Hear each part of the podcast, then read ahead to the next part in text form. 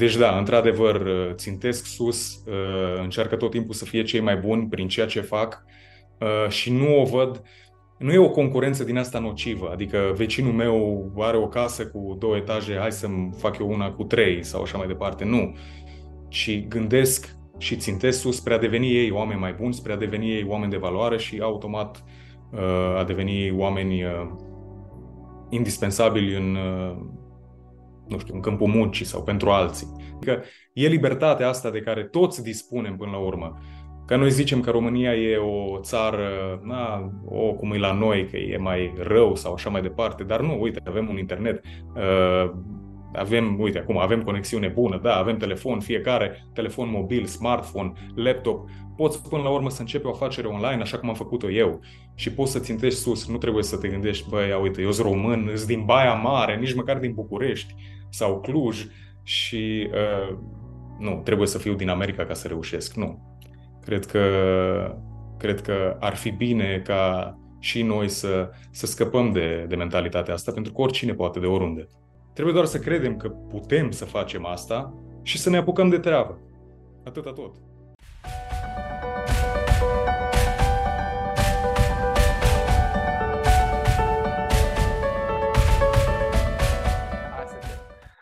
Salut și bine te-am găsit la un nou episod al podcastului Despre tine. Din uh, Copenhaga, Danemarca, până în Austin, Texas, vei întâlni români. Astăzi este tocmai povestea unui tânăr care a absolvit facultatea de inovație și antreprenoriat în Copenhaga, Danemarca, ajungând mai târziu să pună bazele societății Efficient Marketing, ajungând în Austin, Texas, America. Alex Toma, bine te-am găsit! Mulțumesc tare mult, Marius, mulțumesc mult de invitație, sunt onorat să ajung pe canalul tău. Alex, pentru cei care nu te cunosc, aș vrea să o luăm de la început. Cum, cum a început povestea ta? Bun, uh, în uh, 2012 am ajuns în Copenhaga la studii. Uh, am studiat, așa cum spuneai, sau am terminat, așa cum spuneai, inovație și antreprenoriat în anul 2017. După care, timp de câteva luni după ce am terminat, uh, m-am gândit ce aș putea să fac să, să lucrez, să pot să am un, un job sau să pot să am o meserie pe care să pot să o fac de oriunde în lume. Și am început să studiez un pic uh, alternativele pe internet și pe YouTube și am ajuns să descoper um, Kindle Publishing, și anume a publicat cărți pe Amazon. Uh, am făcut asta timp de vreo 2-3 ani. În același timp, am uh, început să, să fac reclame pe Amazon pentru a promova cărțile pe care le publicam și pentru a vinde mai mult. În perioada aceea mi-am dat seama că, de fapt, mie îmi place mult marketingul și am început să fac reclame pe Facebook. Am început cu antrenorul meu uh, de la sală, de la vremea respectivă și chiar și de acum, uh, eu practicând jiu-jitsu brazilian, Uh, l-am întrebat dacă știe pe cineva pentru care aș putea să încep să fac reclame și pe Facebook, iar el mi-a spus să o facem pentru sala noastră, pentru sală. Și așa am început în 2019 cu asta și de atunci mi-am dat seama că de fapt îmi place mult să lucrez cu alți antreprenori și să-i ajut să-și crească businessurile.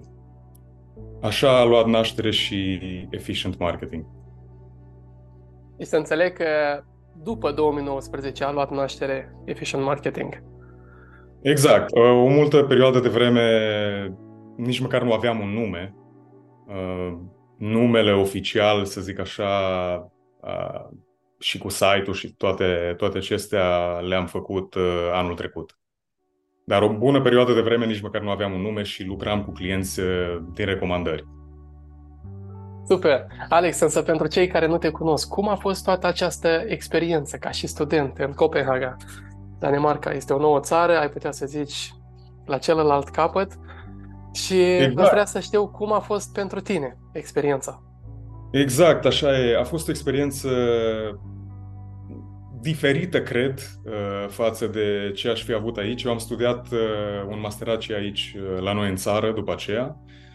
Însă faptul că am mers undeva fără să cunosc pe nimeni la început, fără să stăpânesc foarte bine limba engleză, a fost o provocare care m-a ajutat să mă maturizez, în primul rând, și faptul că am reușit să întâlnesc oameni din diferite culturi, la fel, m-a ajutat să-mi deschid cumva orizonturile.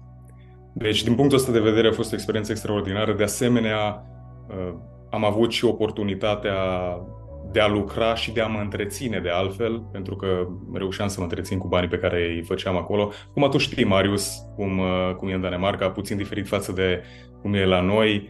Uh, deci, poți, poți să și lucrezi și să și studiezi în același timp. Ceea ce, din nou, uh, cred că e un lucru, e un lucru foarte bun și îți dă multă încredere de sine când realizezi, băi, uite, eu sunt la facultate, dar în același timp reușesc să-mi plătesc toate toate cheltuielile de unul singur. Deci, când faci asta la 19-20 de ani, cred că îți, îți oferă multă încredere în tine, ca mai apoi să poți să faci alte lucruri. Dacă ar fi să selecționezi un singur, un singur aspect, care ar fi acel plus valoare pe care Universitatea din Copenhaga îl aduce, iar o universitate din România, din păcate, nu, nu îl are? Cred că focusul pe pe lucrurile practice este cel mai important lucru.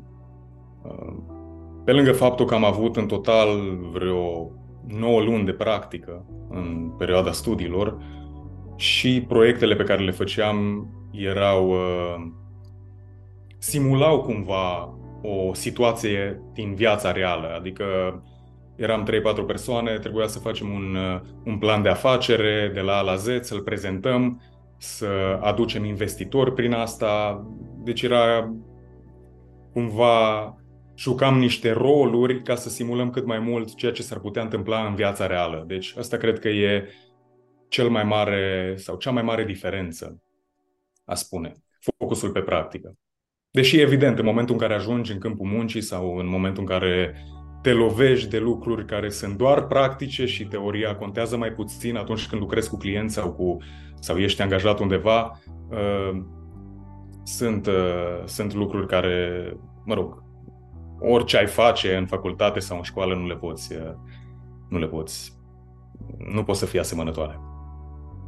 Uh, s-au pus bazele unor relații Uh, din, din perioada studiilor cu antreprenorii cu care voi ați simulat aceste, uh, aș putea să le spui, tranzacții, aceste, așa, s-au pus bazele unor relații, adică tu mai târziu ai furnizat servicii de marketing pentru acei antreprenori cu care tu ai lucrat în, în, în universitate? Nu neapărat că am furnizat servicii, însă s-au pus bazele unor prietenii uh, primind în același timp uh, sugestii, sugestii chiar și după terminarea facultății. Deci, cred că asta iarăși e un, uh, un punct foarte important. Relațiile între student și profesor nu sunt atât de formale cum ar fi probabil la noi sau cum sunt de altfel la noi. De aceea este un lucru foarte bun pentru că uh, network-ul contează foarte mult. Relațiile pe care le ai contează foarte mult. Atât exact. pentru sprijin, cât și pentru colaborare, cât și pentru inspirație din toate punctele de vedere. Așa e, așa e, așa e, perfect de acord. Ai avut vreun moment în care te-ai simțit de- desrădăcinat, dacă am putea o numi așa, în momentul în care ai plecat la studii acolo sau părinții tăi ce au zis? Știu, Alex, dar totuși ne vedem o dată pe an sau... Cum a fost la tine? A fost, uh, a fost o situație interesantă pentru că la început când am uh, plecat, eu, eu sunt din Baia Mare și sunt cumva de la marginea orașului, nici măcar din centru. Am fost foarte entuziasmat să plec într-un oraș atât de mare. Uh, lucrul ăsta a ținut timp de aproximativ un an, pentru că după ce a început să-mi fie dor de pădurea din spatele casei părinților și de, de toate lucrurile pe care nu le aveam acolo în Copenhaga.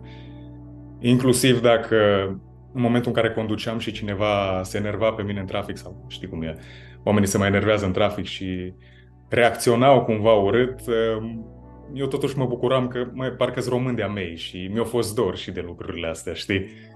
Deci am fost într-adevăr entuziasmat, dar la un moment dat mi-a venit dorul de casă, să fiu sincer cu tine.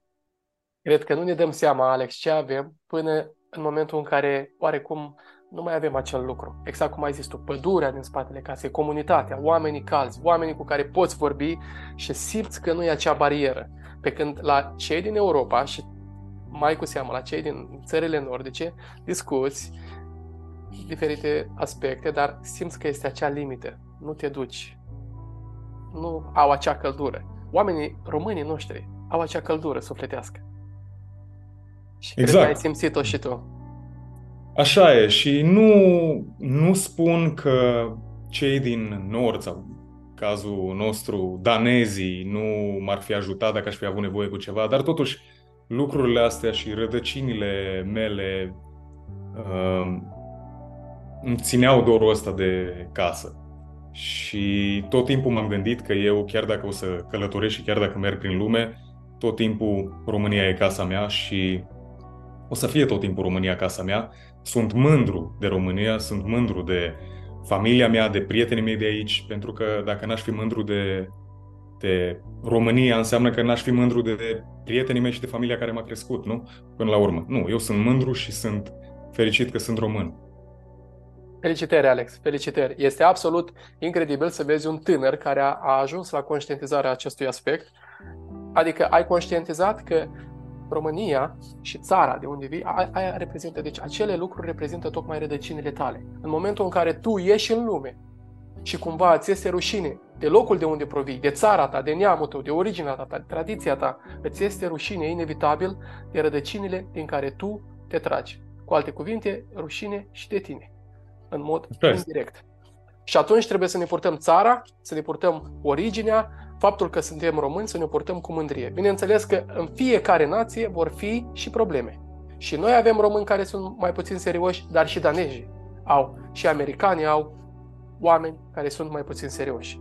Lăsând acestea la o parte, aș vrea să te întreb cum a fost experiența ta în America. Ai avut o grămadă de peripeții, ai văzut aproape, nu știu dacă chiar toate orașele, dar mari, multe, multe din orașele mari din America le-ai vizitat, le-ai văzut. Foarte puțin în călătoria ta. Da, am, uh, am văzut câteva orașe din America, într-adevăr. Uh, nu am văzut așa multe pentru că eu am mers acolo cu un scop și n-am mai apucat să discutăm despre asta, dar îți spun acum, uh, de fapt cu două scopuri. Unu, cu scopul de a deveni mai bun profesional, de a întâlni oameni din domeniul meu și de a învăța mai mult, de a crea conexiuni mai multe.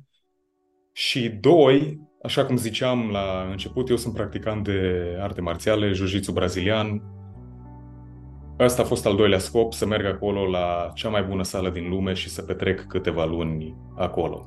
Asta am și făcut, mi-am îndeplinit cele două scopuri și în ciuda faptului că am mers fără să cunosc pe nimeni și am mers fără să mai fi fost vreodată în America și fără să cunosc pe cineva în uh, Texas sau în Austin, Uh, am fost, am făcut-o și sunt fericit că am făcut-o în ciuda fricii pe care o aveam la început și în ciuda celor care uh, îmi spuneau să nu merg pentru că e o nebunie totală ceea ce încerc să fac.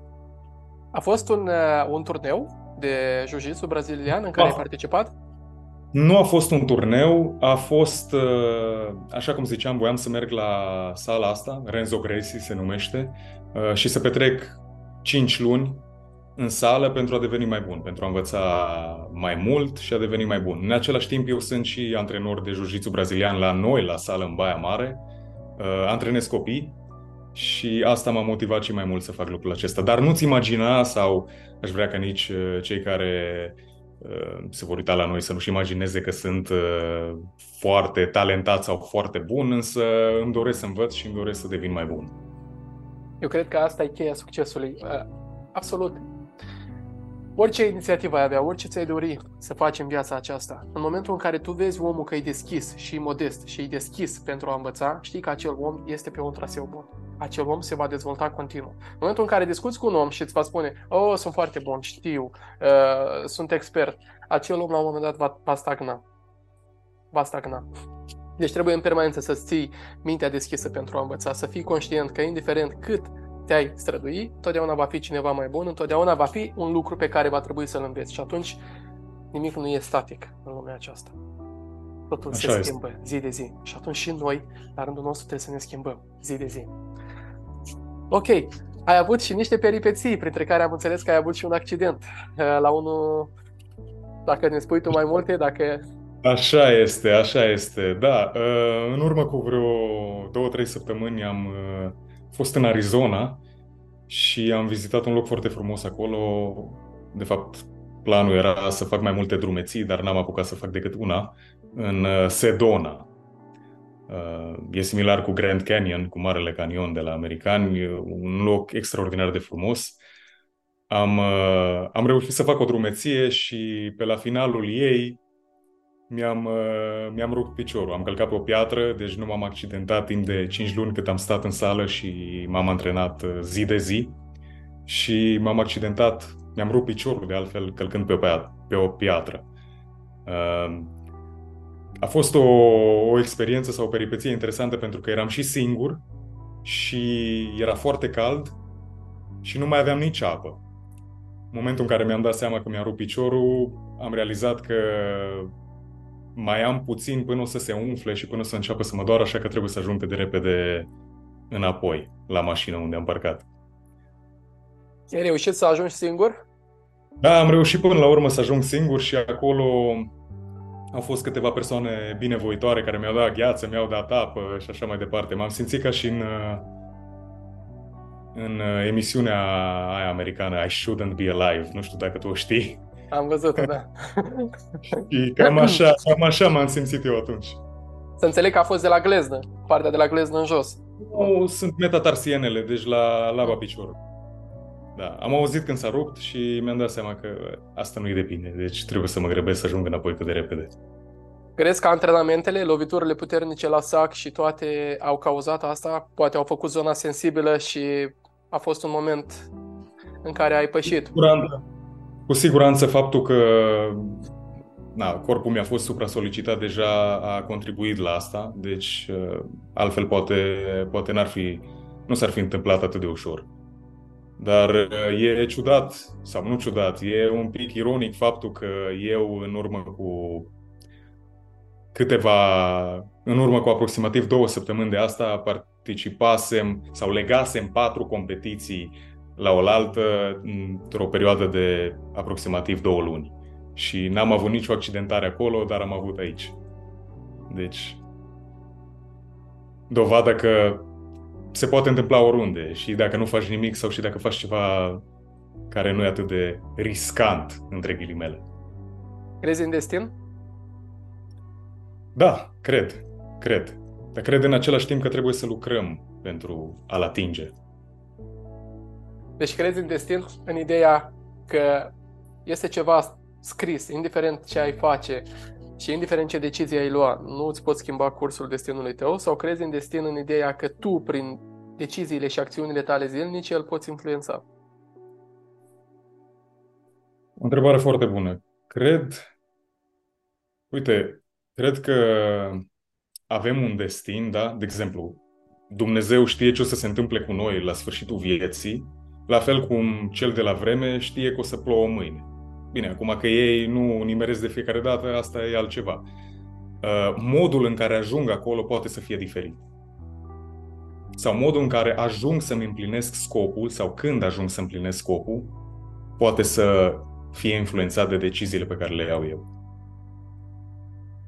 Alex, un exercițiu de imaginație. Cum te vezi peste 10 ani practicând jiu-jitsu și în același timp uh, dez- provo- în același timp desfășurându-și această activitate uimitoare prin care tu furnizezi servicii de marketing diferitelor, diferiților antreprenori la nivel global, cred, în momentul de față.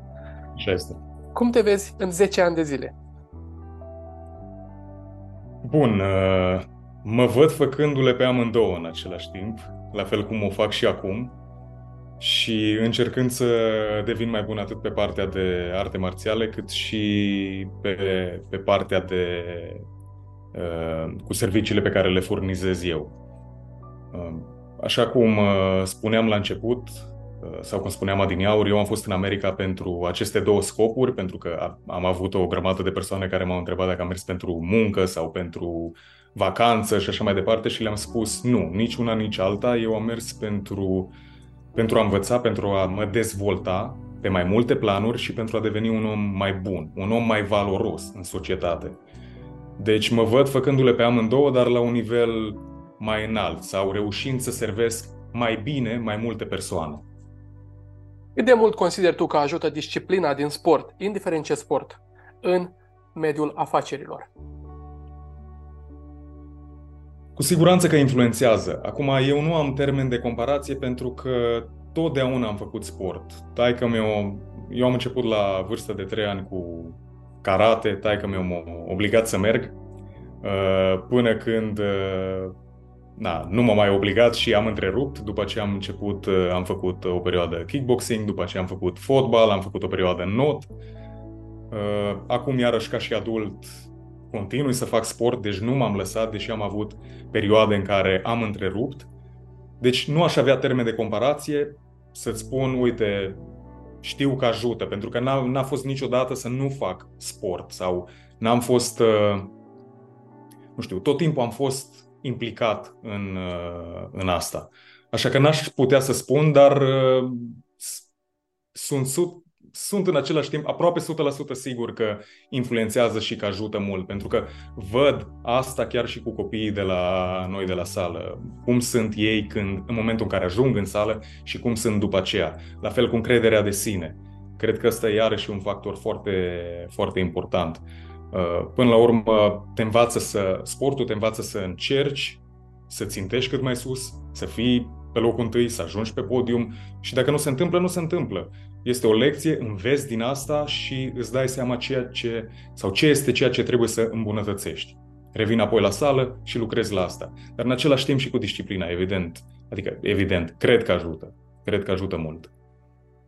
Crezi că un, un tânăr sau un adult care nu practică absolut niciun sport, în momentul în care este în mediul afacerilor, da?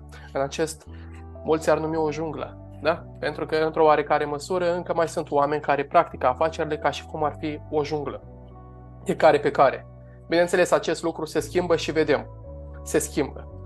Afacerile viitorului, viitorului, cel puțin din punctul meu de vedere, afacerile care vor rezista vor fi afacerile în care fiecare din tranzacție va căuta atât binele său, dar și binele celui cu care tranzacționează. Adică eu nu pot să, să fac profit în timp ce te îngrop pe tine și să mă aștept că mie o să meargă bine.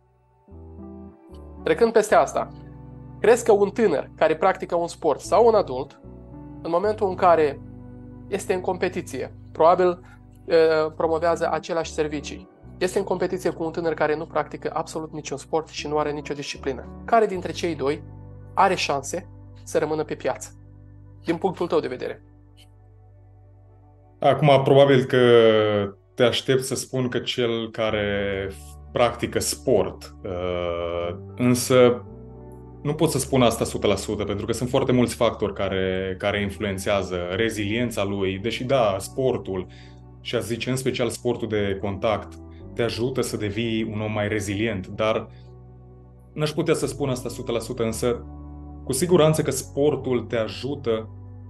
Uite, ia cazul meu eu lucrez de acasă, da? sau pot să lucrez de oriunde, dar tot timpul când lucrez sunt singur cu un ecran în fața mea.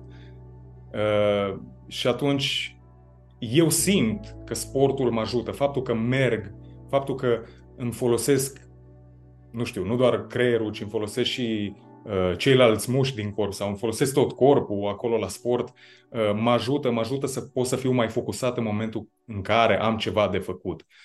Acum, cred că sportul uh, influențează și te ajută, așa cum spuneam, să, să fii mai rezilient.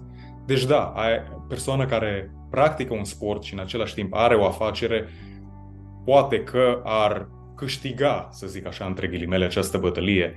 Însă nu e 100%, dar cu siguranță, sau mă rog, cu siguranță, mă repet, cred că sportul ajută și cred că este important, mai ales în societatea de astăzi în care nu toate lucrurile sunt fast, fast food, fast internet, tot, tot, tot e fast și totul ne e dat aproape de a gata, nu? Deci nu mai e cum era cu 500 de ani sau nici nu, acum 100 de ani, nu? Când uh, bunicii, străbunicii noștri trebuia să meargă și să dea la sapă și să ca să, să lucreze, să aducă pâinea pe masă. Deci cred că ajută și în, uh, a nu, a nu deveni, nu știu, depresiv, deprimat, uh, ajută din multe puncte de vedere, în general, deci de aceea zic. Dar, așa cum zic, sunt uh, mulți factori care uh, trebuie luați în considerare, deci n-aș putea să spun una sau alta, concret. Eu cred totuși că disciplina pe care orice fel de sport uh, ți-o dă, cred că face diferența. Pe termen lung face diferența. La fel cum ai spus și tu, în momentul în care ești singur cu ecranul, poate apărea și o tentație. Ok, am uh, ajutat suficient astăzi, am... Uh, hai să iau o pauză. Acea pauză uh, devine din ce în ce mai frecventă, la un moment dat te uiți poate într-o anumită direcție și zici sunt bine, merit o vacanță. Pe când un antreprenor adevărat, un hustler adevărat, nu va lua piciorul pe accelerație. Pentru că e un mod de viață. Adică eu nu, nu ridic în slăve aici ideea de a nu-ți lua un timp pentru tine în care să te reîncarci, să te relaxezi, dar îți spun că sunt oameni acolo cu care tu concurezi, care trăiesc viața așa. Oamenii ăia nu și-au vacanță. Pentru că și chiar și în vacanță, când și-o iau, tot au dorința de, de, a, de a lucra, de a, de a fi productivi. E un mod de viață. Unii oameni în mod de viață. Știu că unii vor, fi, vor veni și vor zice, ă, acei oameni sunt orcoholici, cum se zice, da? Oameni care lucrează aproape tot timpul și nu mai văd nimic altceva în afară de acest lucru. Da, vin și puncte pozitive cu, acest, cu această etichetă, vin și puncte negative. Trebuie să fie un echilibru, dar în experiența mea și în experiența multor oameni de succes dinaintea noastră, pe care eu i-am ascultat, nu cred, nu cred că poți obține un succes adevărat lucrând doar 8 ore pe zi. Adică făcând ceea ce fac majoritatea oamenilor. Trebuie în permanență să faci mai mult. Vrei mai mult, trebuie să faci mai mult.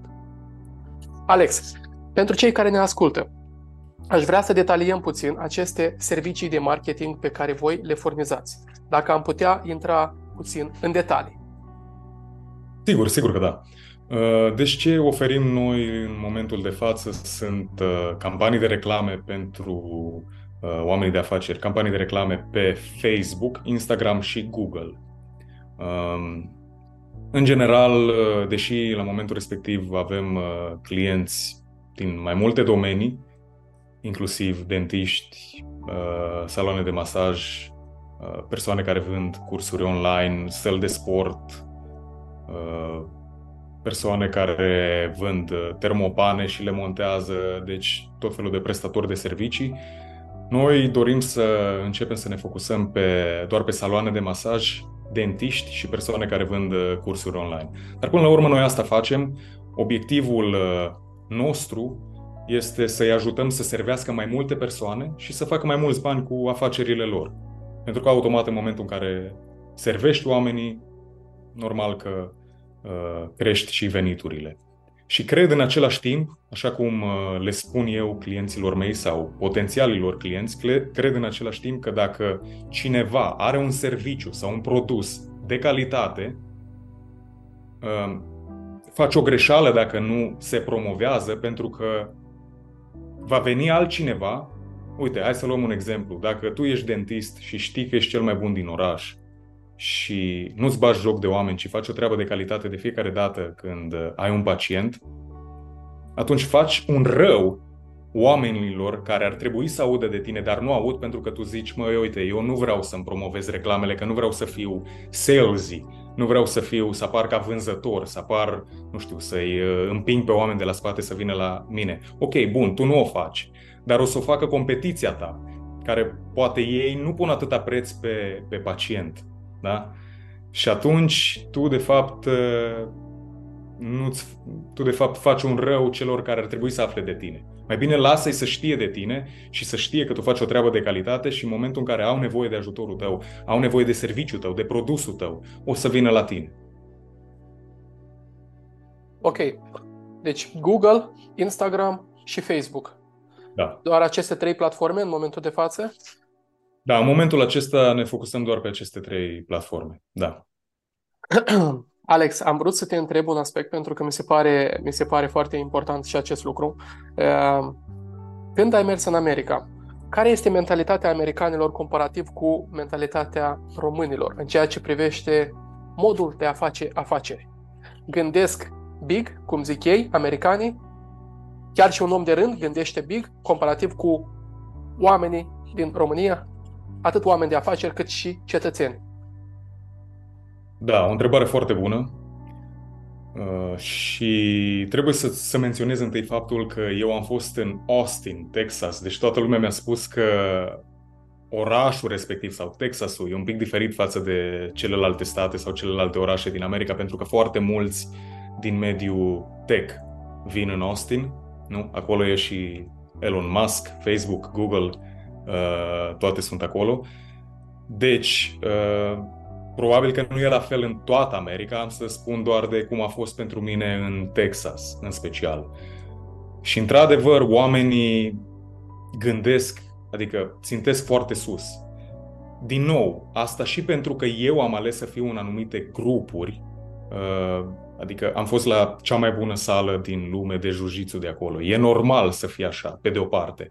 De asemenea, am mers la foarte multe evenimente de marketing și de networking, evenimente pentru antreprenori. Cred că e normal să fie așa, dar asta e, un, uh, e o diferență foarte mare, a zice eu, între, între cum gândesc românii de la noi și cum gândesc americanii pe care cel puțin eu i-am întâlnit.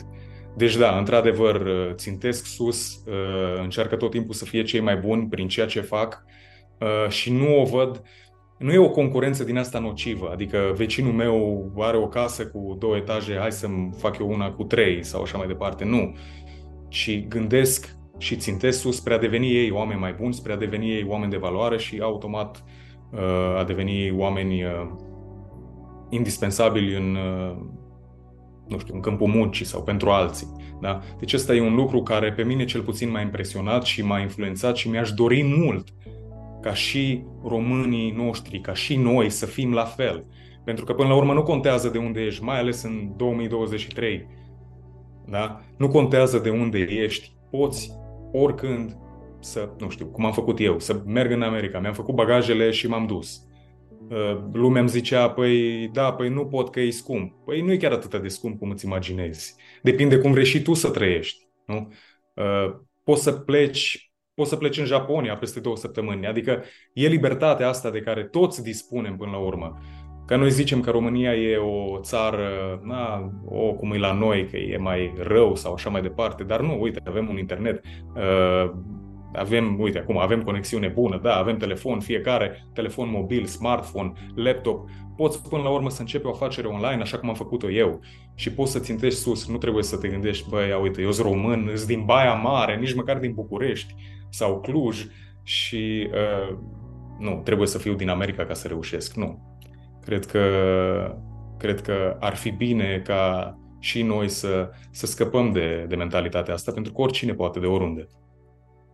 Nu vreau să te, vreau să te întreb la un moment dat care ar fi mesajul tău pentru cei care vor asculta acest podcast. Este special tradiția acestui podcast, un mesaj de încurajare pentru tineri, pentru că ei reprezintă viitorul.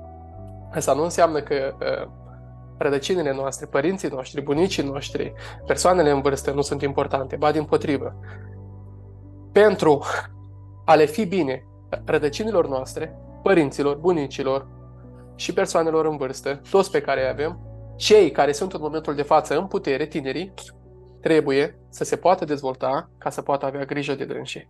Da? Pentru a, a deveni cetățeni de valoare în societate.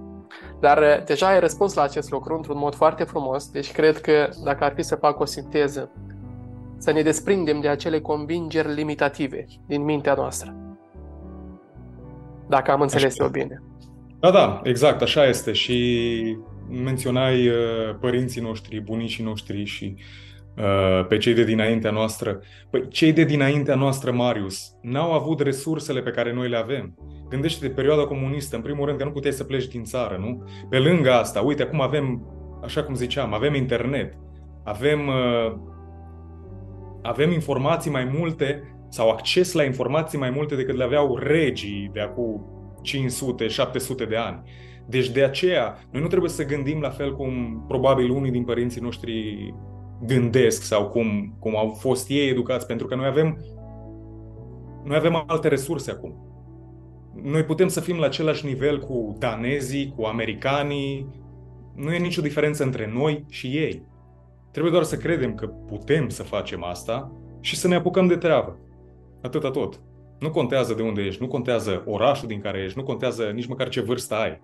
Contează doar disponibilitatea ta de a învăța și de a deveni mai bun. Alex, aș vrea să, să te întreb, în momentul de față, câți parteneri sunteți în Efficient Marketing? Cât de mare este echipa ta? Da, deci în momentul de față suntem uh, doar patru persoane, deci este o agenție mică. În același timp, uh, lucrul acesta eu zic că este un avantaj pentru clienți, pentru că ne ocupăm de ei 100%. Eu mă uit în toate conturile de reclame, discut cu clienții personal în fiecare lună. Deci, uh, deși ne dorim să creștem, momentan nu suntem atât de mari și, așa cum zic, cred că este, este un avantaj pentru clienți. Adevărat, pentru că pot discuta direct cu voi, fondatorii, au acces pentru că vezi tu, într-o firmă mare, de multe ori nu discuți direct cu fondatorul, discuți cu anumite persoane care sunt sub fondator. Pentru că e normal în momentul în care crești și atunci, pentru cei care vor să învețe direct de la sursă, cred că întotdeauna. Și eu cred că sunt foarte mulți clienți care ar prefera să discute direct cu fondatorii, cu cei care au dat startul acestor servicii, pentru că știi că învață direct de la cel mai bun. Adică învață direct de la, de la cei care au pus bazele acestei societăți. Uh, să luăm, spre exemplu... Aș mai dori să menționez lucrul ăsta, Marius. Pentru mine, toți clienții sau toate persoanele cu care încep să lucrez și îmi devin clienți uh, sunt ca o parte a unei mari familii. Eu așa îi tratez și toți, să știi, toți îmi sunt uh, nu doar clienți, ci și prieteni. Este un lucru formidabil. Deci aveți această filozofie a... Este o filozofie care e mult peste un mediu antreprenorial sau un mediu strict de lucru. E acea filozofie a unității, a echipei, dacă am putea să o numim așa. Și chiar și clienții sunt incluși și vă devin prieteni. Este o relație mult mai caldă, am putea spune, decât o relație strict la nivel profesional. O tranzacție și se termină totul în acel punct. Exact, exact, așa e. Și eu, eu personal am întâlniri cu clienții nu doar uh, formale, ci am foarte multe întâlniri și informale, doar așa de, de prietenie, în care nu vorbim probabil nimic despre, despre afaceri sau așa mai departe, sau despre afacerea lor. De aceea zic, pentru mine, pentru mine ei sunt ca o familie și clienții mei sunt pe primul loc. Alex, dacă ar fi să luăm uh, o afacere ai menționat tu afaceri de stomatologie, un dentist care vine la voi pentru a, a, vine la voi și vă cere niște servicii de marketing. Foarte ne puțin în tot acest proces pentru ca cei care ascultă să înțeleagă mai bine procedura. La nivel informațional, bineînțeles. Da, sigur. Păi, în primul rând, eu cu potențialul client, noi vom avea o întâlnire de aproximativ 30 de minute până la o oră în care eu aflu mai mult despre nevoile lui. Uh, uite, hai să-ți dau un exemplu, sau să luăm exemplu pe care tu l-ai menționat, uh, dentist, da? E dentist, vrea mai mulți uh, pacienți. Uh, eu o să-l întreb uh, diferite, o să, o să am nevoie de detalii de la el despre genul de pacienți care vin, ce fel de servicii dorește să promoveze și așa mai departe. Hai să spunem că vrea să pună mai multe nu știu, uh, aparate dentare, da? Deci e vorba de ortodonție. Bun, păi atunci uh, noi, eu împreună cu clientul meu, cu dentistul respectiv, o să ne gândim la o ofertă, probabil o consultație gratuită, uh, și de acolo eu o să-i fac lui, dacă nu are deja un cont de reclame pe Facebook și Instagram sau pe Google, și ne ocupăm de, ne ocupăm de campanie creăm toată campania de la A la Z, cu targetare, uh, discut cu clientul de asemenea despre un buget pentru, pentru reclama sau pentru campania respectivă.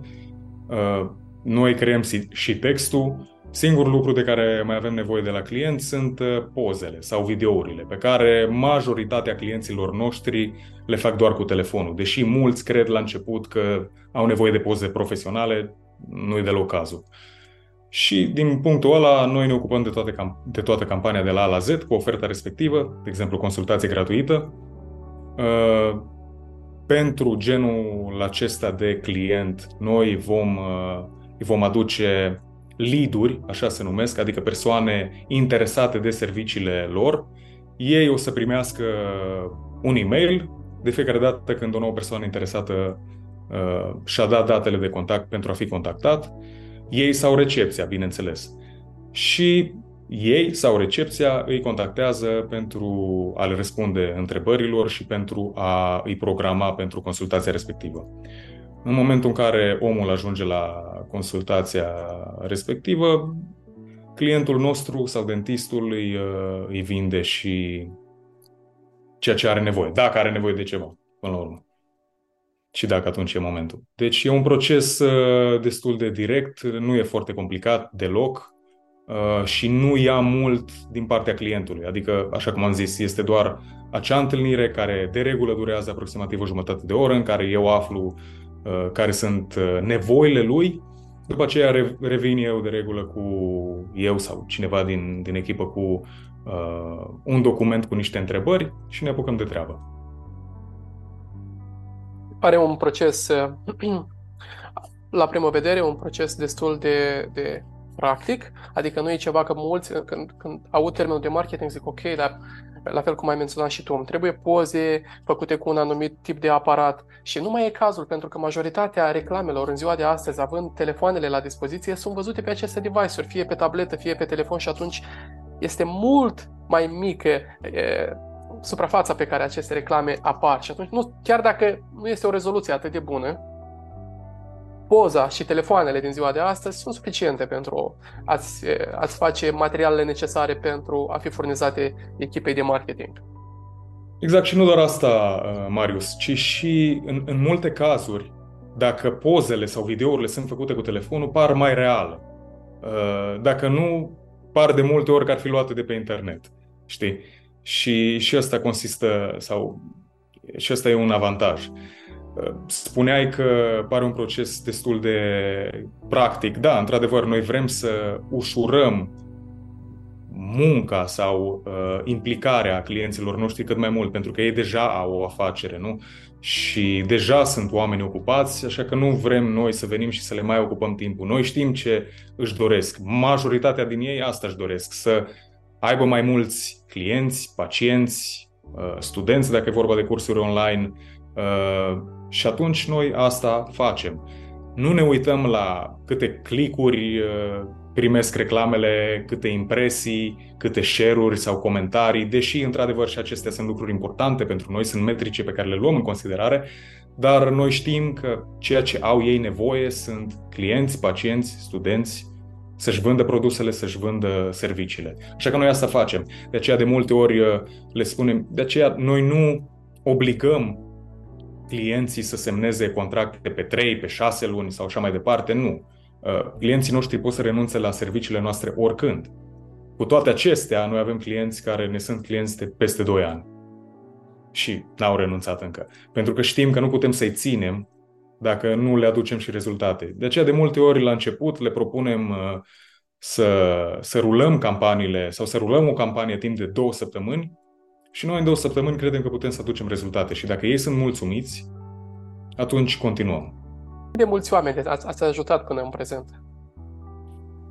Așa cum am zis, noi nu suntem atât de mari. Am ajutat, uh, nu pot să spun exact, dar câțiva zeci, câțiva zeci de, am avut câțiva zeci de clienți, uh, așa cum am zis, din domenii diferite am vrut să... Eu cred că ați ajutat mult mai mulți pentru că toate aceste servicii de marketing au ajuns la acești clienți, iar la acești clienți, la fiecare dintre ei a ajuns un număr de oameni care au avut nevoie de serviciile clienților respectiv. Deci dacă stai să o iei din punctul ăsta de vedere, ok, tu ai mers, ai ajutat câțiva zeci de, de clienți, dar acei zeci de clienți au avut zeci de alți oameni sau poate sute de alți oameni care au venit și e, au au avut nevoie de ajutorul și de serviciile oferite de aceștia. Alex, te-ai vedea oferind aceste servicii și într-o altă țară, nu doar în România, spre exemplu în America? Să te stabilești în America, mă refer. Să mă stabilesc, adică să stau în America. Da, să fii rezident acolo. Te-ai vedea Pentru locuind că... în altă țară sau doar acasă, în România? Da. Uh, în momentul de față călătoresc mult, așa ca o paranteză, de, deși am menționat lucrul acesta, noi avem deja clienți și din America. Uh, însă să stau în America de tot sau într-o altă țară, nu m-am gândit. Așa cum am zis, eu sunt român și cred că la un moment dat va veni vremea când uh, o să vreau să mă stabilesc undeva și cred că țara aceea până la urmă o să fie România. Deși în momentul de față călătoresc mult și uh, profit de oportunitatea că pot să fac lucrul acesta, pentru că, așa cum am zis, mă ajută, îmi deschid eu orizonturile, ajung să cunosc uh, alți oameni, alte culturi și așa mai departe. Dar să stau de tot, cred că până la urmă, atunci când va fi momentul, o să fie tot România. Cred că e cel mai frumos răspuns care l-am primit la acest podcast de până în prezent, pentru că mi se pare incredibil și observ lucrul acesta, că din ce în ce mai mulți tineri încep să, să, să revină la țara lor și să o iubească, să o aprecieze, să o valorifice, să vadă cât este de frumoasă și că nu e nimic în neregulă cu țara. Dacă a fost ceva în neregulă, a fost ceva în neregulă cu politica, modul în care ea a fost condusă, modul în care cei care ne-au condus atâția ani au înțeles viața și modul în care ar trebui să conducă, care de cele mai multe ori vedem, ne-a creat și anumite situații, dar țara în sine nu are nicio vină. Nu are nicio problemă, nu are nicio vină. Este o țară uimitoare, o țară care ar trebui, de care ar trebui să fim mândri pentru că străbunii noștri și-au dat viața, și-au dat sângele pentru ca noi să ne putem numi astăzi români și să avem o țară a noastră. Pentru că, spunea un călugăr, și acest lucru l-a zis Cristian Onețiu într-un podcast la Damian Drăghici și îl întreba călugărul pe Cristi unde locuiești, unde... Și el îi spunea, îmi desfășor activitatea în Dubai, sunt în Dubai și e, încerc să ajut oamenii de acolo. A, am înțeles, ești pribeag. Ei, și când i-a zis acest cuvânt, și Cristi a zis, băi, nu m-am gândit niciodată, m-am gândit tot timpul să-mi zic termeni precum diaspora, să-mi zic că m-am relocat în altă țară. Dar când mi-a venit călugărul ăsta și mi-a zis pribeag, parcă m-a pus așa cu picioarele pe pământ și am văzut că, într-adevăr, este departe de locul meu natal. Pribeag. Da, e. Așa e. Da, am Știi... avut și o experiență frumoasă la un moment dat, am avut un danez, țin să spun asta acum dacă... Uh, am făcut împăr- această paranteză, da. Exact. Uh, am avut la un moment dat un danez care a venit în țară, încă eram în Danemarca și studiam, și a venit la, la noi în țară și a venit la casa părinților și... Da, acum știi cum e, uh, tu sau noi nu ne gândim despre, despre casa noastră sau despre locurile noastre natale că ar fi ceva extraordinar de impresionant, deși, cum ți-am zis, eu le apreciez mult. Și a venit uh, Casper, îl chemă. A venit Casper și a văzut uh, muntele din fața casei și pădurea din spate și a fost impresionat. Stătea în mijlocul curții și se uita la munte. Deci, uh, străinii, străinii ne apreciază uh, probabil țara de multe ori sau anumite, anumite lucruri în țara noastră de multe ori mai mult decât o facem noi. Uh, de asemenea, cu mâncarea tradițională românească am, am oferit-o danezilor de multe ori și am avut mulți dintre ei care au fost absolut încântați și îmi cereau în continuu uh, să le mai aduc. Deci, uh, oamenii, oamenii din afară nu ne văd uh, toți, cel puțin, chiar atât de răi pe cum credem noi că ne văd ei. Și mulți, uh, mulți ne apreciază dacă știm să le arătăm uh, partea bună a țării, a țării noastre și a României. Eu cred că este mentalitatea. Aici e o problemă nu neapărat de mentalitate. Nu cred că e cuvântul potrivit. Ni s-a indus să credem că am fi inferiori, că nu am merita apreciere, respect, că țara și noi nu am fi suficienți de buni pe când este tocmai opusul. Și de asta zic, trebuie să ne schimbăm gândirea, la fel cum ai zis tu. tu voi când ați început și în marketing, că de asta mi-a plăcut foarte mult și repet, cu riscul de a mă repeta, nu v-ați gândit, domnule, vom servi clienți doar la nivel local pentru că suntem români și nu merităm să intrăm într-o piață mare unde sunt uh, o grămadă de alte firme și nu știu ce. Nu, v-ați gândit la nivel global. Și e, e normal să te gândești așa și asta denotă faptul că, întâi de toate, tu ai o foarte mare încredere în tine și o stimă de sine foarte bună. Și așa să rămână în permanență, îți doresc. Și atunci, uh, eu cred că motivul pentru care noi nu ne apreciem țara, locul, casa, pământul natal pe care îl avem, e faptul că mulți dintre noi nu am fost plecați în altă parte, să vedem și ce au alții. Și în momentul în care ai trăit printre alții și vezi ce au ei, începi să apreciezi mai mult ceea ce ai tu. Adică, de multe ori nu poți vedea imaginea atunci când tu ești în fotografie. Trebuie să pleci, să te distanțezi puțin ca să-ți apreciezi pădurea din spatele casei, muntele la care ai o priveliște extraordinară și ți-a, ai venit acolo, tu ai venit pe lume acolo, tu îți dai seama ce binecuvântare Pe când alții exact. merg și își plănuiesc concedii uh, ani de zile ca să ajungă să vadă un munte. Și când ajungă, wow, iar tu te-ai născut și încă de mic era în fața ta. Era așa acolo. e, așa e. Știi cum e, Marius? Uh, de multe ori Cred că pro- problema societății noastre sau a societății în general e că uităm să ne bucurăm de lucrurile aparent mici, nu? De faptul că poți să ieși și să vezi un apus de soare care cade peste munte, nu? Uh, sau un, un răsărit care, să vezi soarele răsărind din pădure, nu? Lucrurile astea mici pentru care, exact așa cum spuneai și tu, mulți alții plătesc mulți bani ca să, să le vadă și să le poată aprecia pentru două săptămâni, nu? Și noi uităm lucrurile astea și ne încercăm să controlăm probabil lucruri asupra cărora nu avem control. Și uităm să ne bucurăm de lucrurile mici și să ne focusăm pe lucrurile pe care până la urmă le putem controla în viață, pentru că sunt atât de multe. Tocmai din acest motiv am, am precizat că atunci când te-am rugat să lași un mesaj tinerilor care vor urmări acest podcast, un mesaj de încurajare și de ce am precizat că nu este o, ca și cum eu apreciez doar tineri și e, în, în defavoarea celorlalți, a celor în vârstă. Ba nu, din potrivă. Pentru ca viitorul să existe și să fie prosper, da? tinerii trebuie să schimbe gândirea. Trebuie să schimbe gândirea, trebuie să lucreze la ei, la fel cum faci tu, la fel cum fac partenerii tăi din Efficient Marketing și încearcă să devină mai buni pe zi ce trece, da? pentru a furniza servicii mai bune, pentru a ajuta alți oameni la rândul lor să devină mai buni cu activitatea lor, cu profesia lor, cu uh, serviciile pe care dânsii le oferă, pentru că toate aceste lucruri cumulate vor crea o societate mai bună.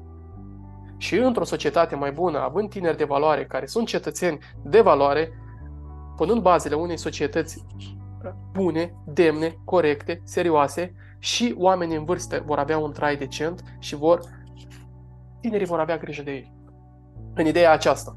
Pentru că dacă tinerii se uită doar pe TikTok și fac doar acele clipuri de, de câteva secunde care, aș vrea să precizez, în China TikTok-ul nu este ca în România. Așa e, așa e. Chiar vreau să spun asta. Nu știam cum să, să aduci tu în discuție. Exact, așa e. Te rog frumos să spui lucrul ăsta, că e foarte important. Deci în China TikTok-ul, după cum și tu ești, ești familiar, ai văzut acest lucru, este folosit în scop educațional. Pe când la noi și în Europa și în America este folosit în scopul de a îndobitoci tinerii. Și Hai. cer scuze pentru acest termen, dar ăsta e termenul. E folosit în scopul de a îndobitoci tinerii. Și cred că e totul de, de mentalitate, de viziune. Adică unde vrei să ajungi în viață și vezi tu în societățile astea moderne, cumva tinerii, primind totul de gata, sunt mult mai soft. Adică mult mai leneși, ca să nu folosesc alt cuvânt. Așa e, așa e. Ar fi multe de spus uh, aici. Aș vrea să menționez faptul că, vezi, cel mai important lucru, Marius, uh, este caracterul unei persoane. Că vorbeam de, oh, dacă ar reuși cineva sau dacă e greu să începi, nu știu, cu orice ar fi online sau cu orice vrei, toate lucrurile acestea se învață, Marius. Însă caracterul caracterul trebuie să-l ai și trebuie constant tu să te autoeduci și să lucrezi la el. Adică, bun, dacă spun că, nu știu, o să fac un lucru, o să-l fac. Chiar dacă după o săptămână după ce am promis lucrul acela, îmi dau seama că, măi, eu pierd dacă fac lucrul ăla. Nu, dacă am spus, o fac și asta e. Sau dacă cineva se bazează pe, pe mine că, nu știu, uh, o să, fiu, o să fiu acolo la ora cu tare, sunt acolo la ora cu tare. Dacă întârziu, las un mesaj. Și așa mai departe. Toate lucrurile acestea. Lucrurile acestea sunt foarte importante și să știi uh, de ce spun lucrul ăsta. Pentru că atunci când eu caut uh, oameni noi cu care să lucrez, mă refer care să, să mă ajute și care să lucreze pentru efficient marketing, ăsta e cel mai greu lucru să găsești. Da? Oameni care sunt serioși, oameni care când spun ceva, fac.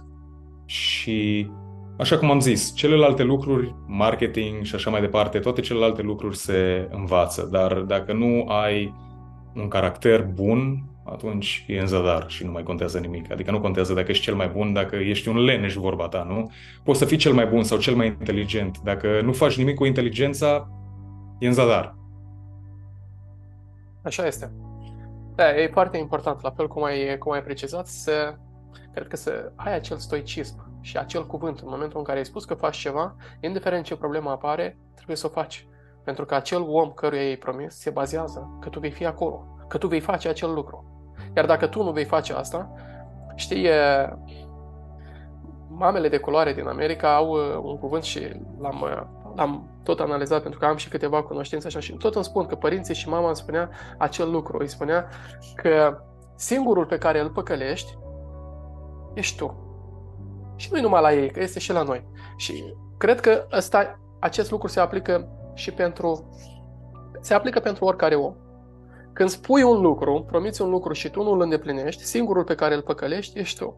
Numele tău va avea de suferit, imaginea ta va avea de suferit, iar caracterul tău, în cele din urmă, va fi modificat într-un caracter care nu îți va permite pe viitor anumite asocieri și multe alte lucruri.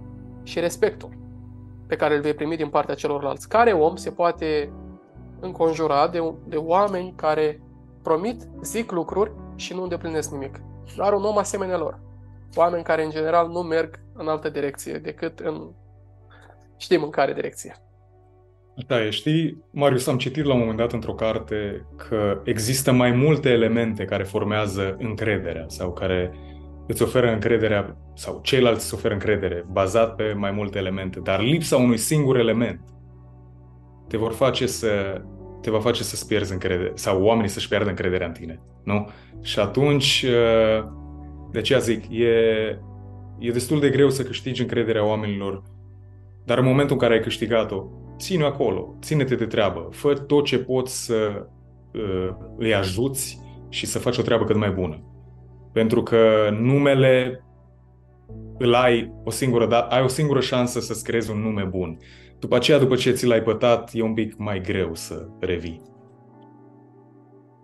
Categoric. Acum, bineînțeles, depinde și din ce, din ce perspective, pentru că vezi tu de multe ori uh, poți avea intenții bune, ceilalți să nu înțeleagă aceste lucruri și cumva să încerce să-ți denigreze numele tocmai pentru a te elimina din competiție și multe alte lucruri. Dar în momentul în care tu faci ceea ce trebuie și știi că tu ești corect și ai făcut ceea ce trebuie, atunci Dumnezeu va vedea acel lucru și tu vei merge liniștit pe drumul tău, nu vei cădea. Dar în momentul în care tu știi că ai greșit și nici nu încerci să-ți cumva schimbi atitudinea și tot ceea ce ai făcut în mod eronat, ei, atunci să fii sigur că, într-adevăr, va fi mult mai greu pentru tine să îți schimbi numele sau să îți ștergi numele de fetele care s-au acumulat de-a lungul, de-a lungul vremii. Este de datoria noastră, Alex, să facem ceea ce putem. Să facem ceea ce putem, pentru că e foarte simplu să stăm, cum ai zis și tu, să te plângi. Hmm. Dom'le, nu se poate, nu se poate. Dar, vezi tu, și părinții noștri au avut provocări. Așa e, așa e. Și așa cum ziceai tu, e de datoria noastră să facem, uh, să facem asta, pentru că, până la urmă, dacă ei nu au avut resursele respective, noi le avem acum și noi trebuie să le întoarcem binele pe care ei ni l-au făcut. Cu resursele alea puține care le aveau, totuși n-am murit de foame și ne-au oferit tot ce, tot ce au putut și au încercat să ne ofere condiții cât mai bune. Așa că acum cred că e de datoria noastră să, să ajungem să putem să-i ajutăm noi pe ei. Mai cu seamă, pentru că atât eu cât și tu suntem bărbați, vom avea la rândul nostru, eu am deja, o să ai și tu, vom avea familii și atunci cei mici se vor uita, ok, tata, ce face, cum trăiește viața, cum răspunde provocărilor. Și atunci, fiind tată, ai, ai, ca o, respons- ai, ai o responsabilitate pe umerii tăi și atunci tu trebuie, la rândul tău, să faci tot ceea ce îți stă în putere. Așa e. pentru a-ți depăși condiția, pentru a-ți depăși întâi de toate, pentru că asta e marea problemă care o avem toți, convingerile limitative care au fost inoculate aici. Da. Eu cred că, vezi că tot se discute despre dezvoltare personală, eu cred că e vorba, cel puțin din ce am înțeles eu pe propria persoană, e mai Mhm. mult ce înțeleg eu prin dezvoltarea personală, e acel proces prin care tu renunți pas cu pas la toate convingerile limitative care, încă din copilărie și până în prezent, ți-au fost inoculate în subconștient, care îți rulează Exact. viața. Asta, asta înseamnă pentru mine dezvoltarea personală. Pentru că dacă te uiți la un copil și mergi la un copil și o să-i spui are 3 anișori sau 4 anișori sau uh, Da. 5 anișori și o să-i spui mâine mergem pe Marte, el o să te creadă. Nu are nicio problemă în a te crede. Uh, faci un plan de afaceri. Faceți un Da. plan de afaceri împreună. Este atât de greu să-și depăsească convingerea limitativă că el lucrează de la 8 la 4 sau de la 8 la 5, acele 8 ore pe zi Da. care le face el, da? cu o oră de pauză, Da. și să vadă potențialul unei afaceri și dezvoltarea unei afaceri în care și el să fie fondator, e aproape ca și cum i-ai spune lui că mergeți pe Marte. Exact. Exact. Așa e. Aici e problema, convingerile astea limitative care le-am acumulat de-a lungul, de-a lungul vieții. Dar exact. eu cred, Asta, astea ne împiedică să, să nu știu, să, să fim ca americani, între ghilimele. Asta ne împiedică. Până la urmă, asta e diferența. Oamenii cred că diferența e că, bă, eu m-am născut în România și ce? Și care e problema dacă te-ai născut în România? Mulți s-au născut în Africa. Există populație, o bucată din populația Pământului care n-au internet nici acum, dar tu ai. Uh, e ușor, poți să începi orice. Uită-te pe YouTube, oprește-te din a mai te uita la porcările alea de care, pe care le-ai menționat și tu pe, pe TikTok. Caută ceva bun, caută ceva informativ pe YouTube. Poți să înveți orice de la zero până la urmă. Uh, Fie că achiziționezi un curs sau chiar și doar din informațiile gratuite pe care le găsești pe internet. Știi?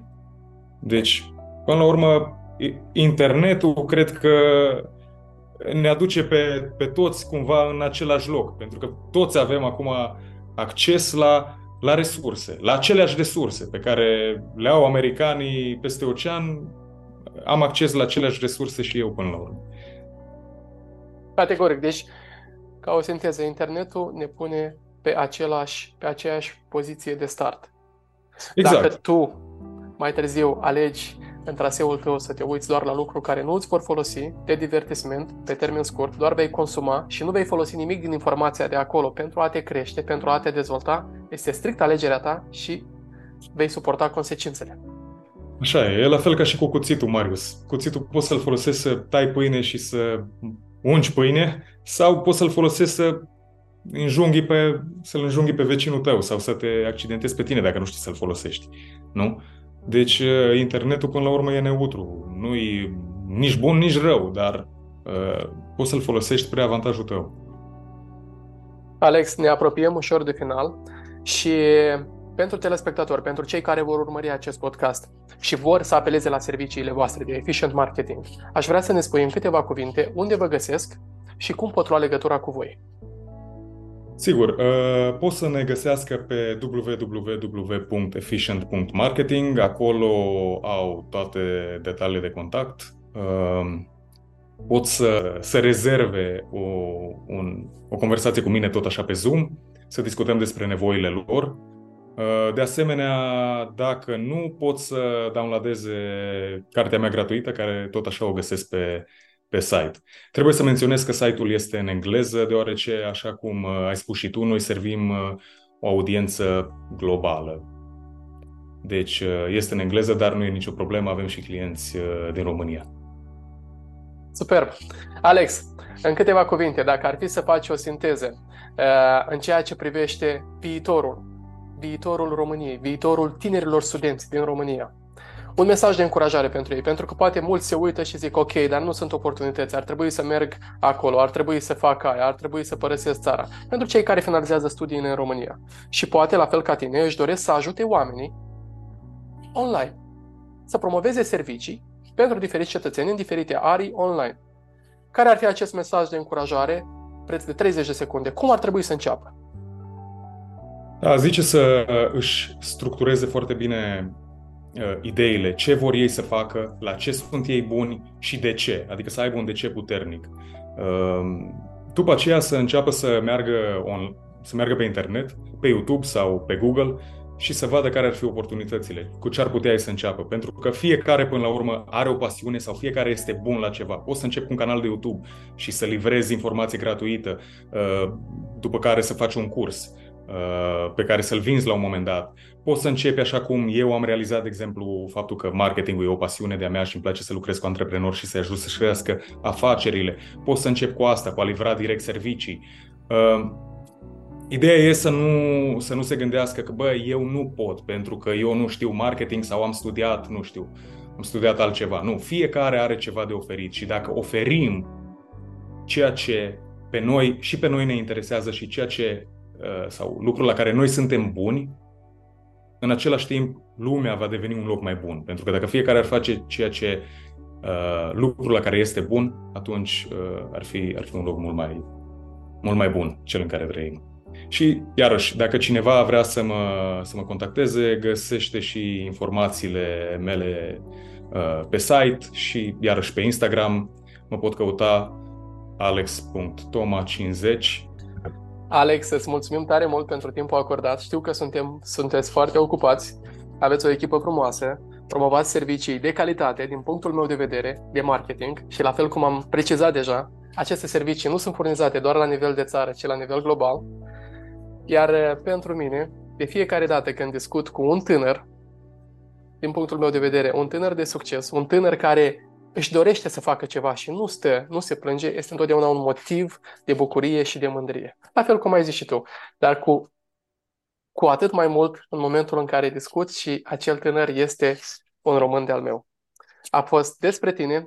Până data viitoare, toate cele bune. Amintiți-vă să vă abonați la canalul nostru de YouTube, Marius Apostol, astfel încât să fiți la curent cu episoadele ce vor urma. Iar pentru cei dintre dumneavoastră care doriți să apelați la serviciile echipei Efficient Marketing, Alex Toma vă stă la dispoziție. Pe curând!